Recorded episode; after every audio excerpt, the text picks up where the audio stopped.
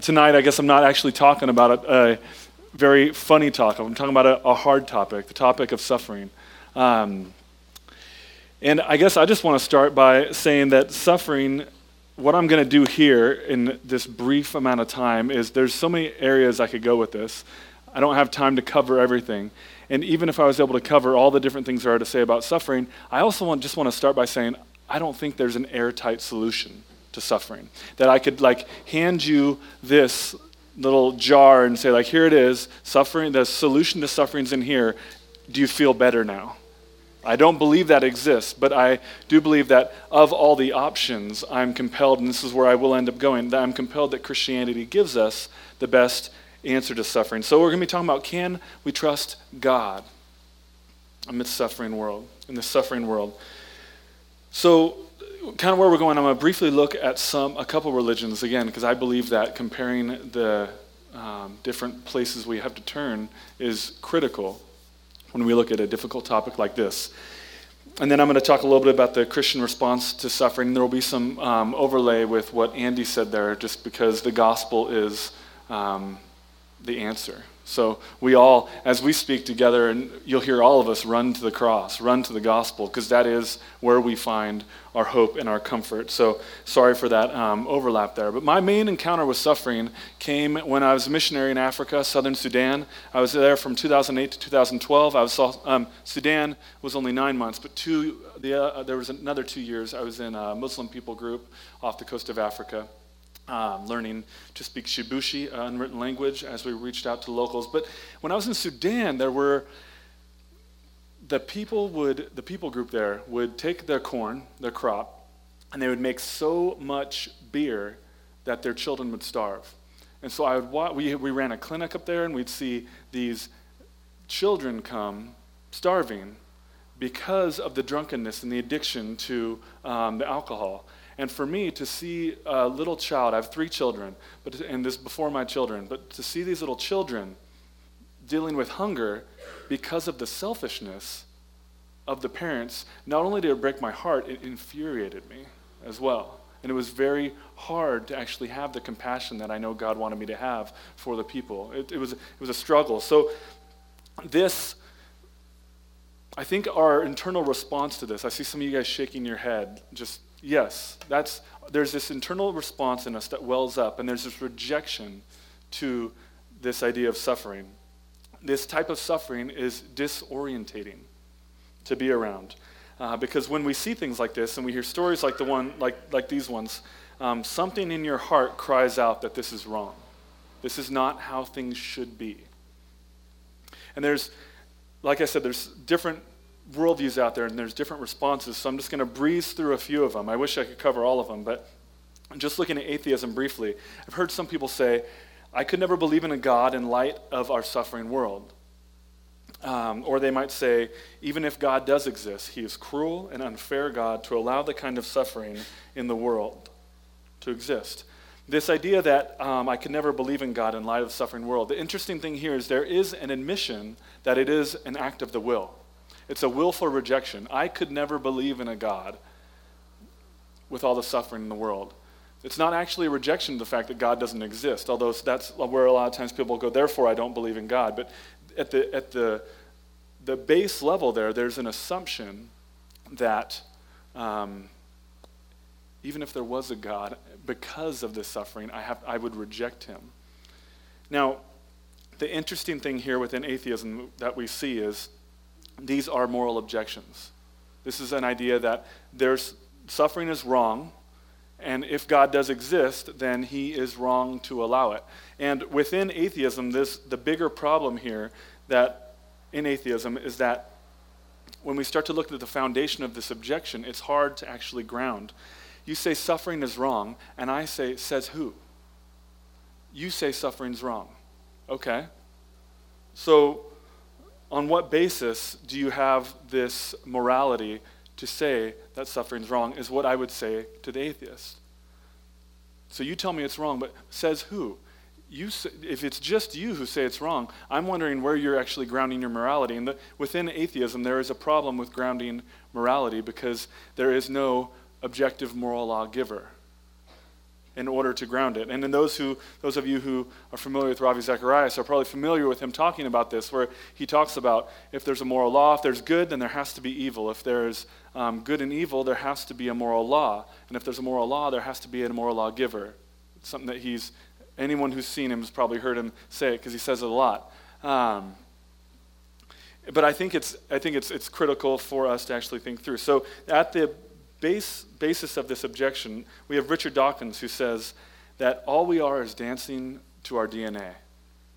So, from the atheist perspective, the naturalistic perspective says that we are just molecules in motion, just crashing together. And if that is true, and if we are just dancing to our DNA, then there's no actual way to judge something as right or wrong. And suffering, objecting to suffering on moral grounds, is just a shout into a void again, I'm going to breeze through a lot of these worldviews, so feel free to ask follow up questions because I know we could go a lot deeper into each of these things. I'm just trying to like trot along and hit each of these just a little bit here. Beyond this, there's no hope. So, okay, atheism. You take God out of the picture. All this suffering in the world, and you say, therefore I reject God, there is no God. You're still existing in the world. You're still having to deal with suffering. There's no hope. Now, I don't want hope based on a lie. I don't want that. But if there's good reason to believe in Christianity, a place you could find hope, then that is something I would say is worth looking at very hard and, and, and embracing. So, no hope. There is, as Andy was talking about Islam, in, in Islam, just you hear this, inshallah. It's this idea that if God wills it, everything's determined by God. And so he's actually um, the cause of everything that happens. Inshallah, if God wills it. The, I was talking to a friend about um, Buddhism, and he, he said, I told him, isn't in Buddhism, like suffering's an illusion, right? He's like, yeah. I said, so you believe all suffering is illusion? He's like, yeah. And I just find that unlivable. I'm like, so you're telling me that I have to say any terrorist attack that happens, any type of, any war, any, any of that stuff, that's an illusion? So you get stuck with cancer, like that's an illusion? That just, I just find it absolutely unlivable. There is a more, more popular one um, hitting the scene more and more with Oprah. I call it Oprahism. It's the, um, it's the New Age belief. It's this idea, you find it in Eckhart Tolle, um, Deepak Chopra has some of it. You have um, The Secret is like a video and, and a little book that's a bestseller. And it's basically, it, but Oprah really pushes this out, and it's the law of attraction. It's this idea that the universe is energy. There's energy in the universe, and it's all part of us. And the energy we put, we put out is what we get back. And so if you put out positive energy, you'll get positive things. It's like, you know, you feel my vibe type thing. If you put out negative energy, you receive negative, you get negative things come to you. And it's this law of attraction. It goes down to this ridiculousness in the, in the video of The Secret, um, which I found on my mom's little shelf, so I, I stole it from her. Um, no, I actually told her I'm taking this from you. Um, but as I watched it, there's this ridiculous, I mean, plenty of ridiculous scenes in it, but there's this one where it talks about, when it's talking, it's describing this law of attraction, shows someone p- putting their bike on a pole, and it says, like, you know, when you put out positive energy, you think positive things, positive things happen. They don't lock up their bike, they come back all happy, and they have their bike. Then they talk about, and when you put out negative energy, and they show this person locking their bike, and that person's come, the person who locked their bike came back and is gone. It's this idea, I was so afraid of having it stolen that it got stolen. And it's quite comical, but then it's also absolutely insulting because it's completely up to you. My um, aunt, who, was, who died of cancer, I took this off my mom's shelf and I said, This is absolutely horrible to live by. Because what it's saying is saying Aunt Lisa died because she wasn't, will, she wasn't able to heal herself. It's completely works based, it's completely up to you. If you are struck with any type of disease, any type of suffering, it's because of your lack of ability to put out positive energy. So that's one place to turn. Suffering in Hinduism. Um, Ram Gidoomal was a um, was a su- successful Indian businessman, and he was raised Hindu. He became a Christian, and he tells a story about his four hours in the slums. He was familiar with the slums as a child, but then he became a Christian. He went back, and he had this life shaping um, experience of walking through the slums now as a Christian. He, said, he says this He says, when he was a Hindu, he said this this is their karma. This is their destiny. This is what they are paying for. This is their lot. Sometimes we think of karma as a good thing. You hear it always been popularized, but really, suffering, they're just living out their karmic debt, and they need to actually live that out. And so the la- there's no, there, he had no compassion. Now he goes to confront the same slums as a Christian, and he says, Christ, I had this realization Christ came for the sick, he came for the poor, came for the prostitute, came for the outcast and he started one of the biggest um, international um, help funds to like help people that, who are impoverished. And this is a very clear view that as a Hindu, he walks in, he doesn't actually, his worldview doesn't allow him to see it the same way. He walks in as a Christian, and it is completely different. So the way we think, what we believe, affects how we live and affects how we see things. Okay, so as I said earlier, suffering is clearly a problem for everyone no, ma- no matter what you believe. Didn't you just contradict yourself? You just totally put down the secret and the idea that our thoughts could have an impact, but the Hindu guy, his thoughts count because he's a Christian? No. So, yeah, sorry if that was misunderstanding. No, I was when I when I was talking about um, the secret, saying if we base everything on the law of attraction, and that we have to think good thoughts in order to get good things, and that's the only way that that can be. I'm saying his worldview, his basis belief, not necessarily his, I mean, yes, in the belief is the way of thinking, but as he encountered this as a Christian with a different set of beliefs, it was, um, it changed the way he interacted with the scene. I, I could, we'll make sure, I'll make sure to get to that more in the Q&A, but I want to make sure I hit everything here. Um, I hope I don't think I contradicted myself, but I'm open to being challenged on that. Um, so as I as I as I said so earlier, no matter what you believe, suffering is an issue. It's a problem, and it's easy to throw stones at um, different beliefs. But here's the thing: we got to understand our options. And the reason I want to survey everything is because we only have limited options in what we're going to believe. Everyone has a worldview, and you have to turn somewhere. So I say this because a lot of people think you can reject God based on suffering. But where do you turn? You could turn to one of these other uh, another belief system. You could turn to the rejection of God. But you have to deal with their conclusions.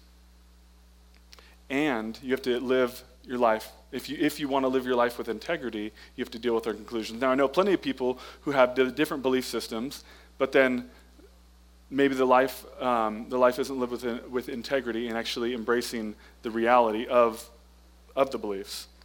So let me get to Christianity. And I'm going to spend a little bit more time on this. Like I said, there's a lot I could talk about, but here I'm just going to address some of the common objections and then look at why a good and loving God might allow suffering and what he's done about it. Out of all the Christian responses, I'm just going to share a couple. We have a limit. This one is idea that we have limited knowledge. So there's an assumption within an objection that to God, on the basis of suffering, this is what it says if God has good reason for allowing suffering, then I should know why. That we should know the reasons why um, the suffering exists. And I guess I just want to ask the question, but why? Why would we assume that we would know the reasons? I think I can illustrate this. Just when I was um, going into high school, my parents sent me to a different high school. I was part of a really bad group of friends. Many of them ended up in jail. Um, that was one of the best things as I look back. In hindsight, they say hindsight's 2020. When I look back, I think that was so wise of my parents. I was not very happy about it in that moment, though. And I didn't, there was a lot, I, I didn't understand why they were doing what they were doing. But they saw something that I didn't see. Now, if this is the parent child relationship, how much more from creation to creator can we expect to maybe not understand? As the Bible says, his way are higher than our ways, his thoughts are higher than his, um, his thoughts are higher than our thoughts. So, quickly there, there's also the objection it is wrong or evil of God to bring us into a world where suffering exists. And I've heard this, I've talked to people about this. if the fact that suffering exists and the fact that God brought us into this world, that is evil of him to do so. And I asked this person when I was talking to him, I said, Well, let me ask you a question. Let me give you something to run through. There's two things I want to say this. And this first one is um, a conversation I had when I was in the UK. I said, Imagine you could live a, a, minute, a life of pure bliss, the most pleasure, most pleasure-filled life, best, best experience you've ever had for three minutes. And that was your life. It was the best, best feeling. I mean, you could not, in no drug actually could even ever get you there. Pure bliss for three minutes. Or you could die tomorrow, have the life you've lived. He was, I think, 19 years old, with all the suffering you've had. Or say you live till you're 90 and endure all the suffering, all the loss of your friends throughout time. Which one would you choose? And he said, Well, I'd rather live the life I've lived, even with all the suffering. I don't think it's that easy to say that um, it's evil of God to bring us into a world of suffering. The other thing with this, the second thing I want to say to this, is the idea with um, childbearing. Any of you who desire to have children or have had children know that you, had to, you have to deal with the fact that you're bringing children into a suffering world. I, did, I dealt with this as a parent as well. And this is one reason why a lot of people don't have kids. That I, I can never have kids with all the suffering that happens in this world. That's, that's your choice. But if p- someone were to say that the, this God is evil for bringing us into a world based on suffering, then you see what that does. That makes every person who's ever been, had kids, evil. Because they brought kids into a world of suffering, including the person who's objecting, their parents. And so they're objecting their own existence. Um, so that's, that is something to consider. And this is the thing is I knew when I brought my kids into this world that they would endure suffering, but the, the value of the loving relationship that I'd have with them makes it worth enduring any suffering that would take place. I found that it was, it was I'm willing to take the risk in, in, in creating life in order to have this valuable relationship. Think about the great lives lived. This comes from um, the book Why Suffering by Ravi Zacharias and one of my good friends, Vince Vitale. He gives a thought experiment here. He says, Think of a person that you admire. Maybe one of the greatest people in history. One person I always go to is Martin Luther King Jr. because I've studied his life and I admire what he did a lot. Now, think so, you guys imagine someone, whoever that is. Now, think of this person's character and how it was formed. Okay? Think of that person's relationship. Think about their great triumphs, their career, their sacrifices, their steadfastness for what is good and true. Now try in your imagination to subtract from that person's life any all possibilities of suffering. Subtract the suffering that shaped the culture and the family where you, they were born into, the suffering that formed their character, the suffering that they fought against, the suffering they carried out. What happens to that life you're picturing when you remove all that suffering? all of a sudden it doesn't look anything like the great life you were initially so inclined to admire and to celebrate. You see, without the possibility of significant suffering, practically every great story in history would not be true. No one would have ever made a significant sacrifice for anyone else. No great moments of forgiveness or reconciliation would ever happen no opportunities to stand for justice or against injustice, no compassion. Compassion wouldn't exist because there's nothing to be compassionate about. Criticism without alternative is empty. It's easy to get mad about the world God made, but it's really hard to suggest something else. World making is pretty difficult when we actually conceive of what it might take to make a world. You know, I was, people say that this world has too much suffering. But when I think about making a world, I just think about a simple illustration I had with I was at my desk working, my, and I was at home, and I forgot to um, drain the bathtub, and I didn't hear my daughter, and I thought, I mean, just rose up, jumped, ran to the bathtub. She wasn't in there. She was with her mom, but I had this moment of panic. Now, I could, to make a world without water, with the possibility, I mean, if you have a world with water, there's the possibility of drowning. Um, so to, to, even conceive of what that would look like to make a world, I think there's just one little illustration to make a world without the possibility of water. I don't, I don't even know what that would look like. I'm just trying to basically show that it's much more difficult to conceive than we might think. Fire and all the things that we get from the ability to make fire means you can also get burnt. There's, there are very good things we rely on that we in life, but they are not as easy to say we could just do without them because it changes everything. So world making is actually much more difficult. When we actually say this world has too much suffering, I think it might be hard to conceive of a world without. So according to Christianity, what God chose was to make a world where relationship is the most important. But here's what, and here's something that um, Vince Vitale writes again in his book Why Suffering. He says, according to Christianity, what God values above all is relationship. But for relationship to be meaningful, it must be freely chosen. For a relationship to be freely chosen, it must, means there must be the possibility of rejecting it. And wherever there's the possibility of rejecting a relationship, there's a possibility of pain and suffering. That is, there is free will to do what we want, to choose what we want. At the heart of the Christian message is an offer to know the creator of this vast universe, to offer to everyone, and everyone has a choice. And so, backing up and going a little bit in what Andy was talking about, when we read about the first few chapters of the Bible, we read about a God who creates a good world. But mankind rejects the one thing he says not to do and trusts in their own desires and rejects that relationship. People like to make lists of sins and whatnot, but at the basis, sin is just a rejection of acknowledging God for who he says he is. And repentance, to turn to that, is to acknowledge that God, who's God around here? It's answering that question.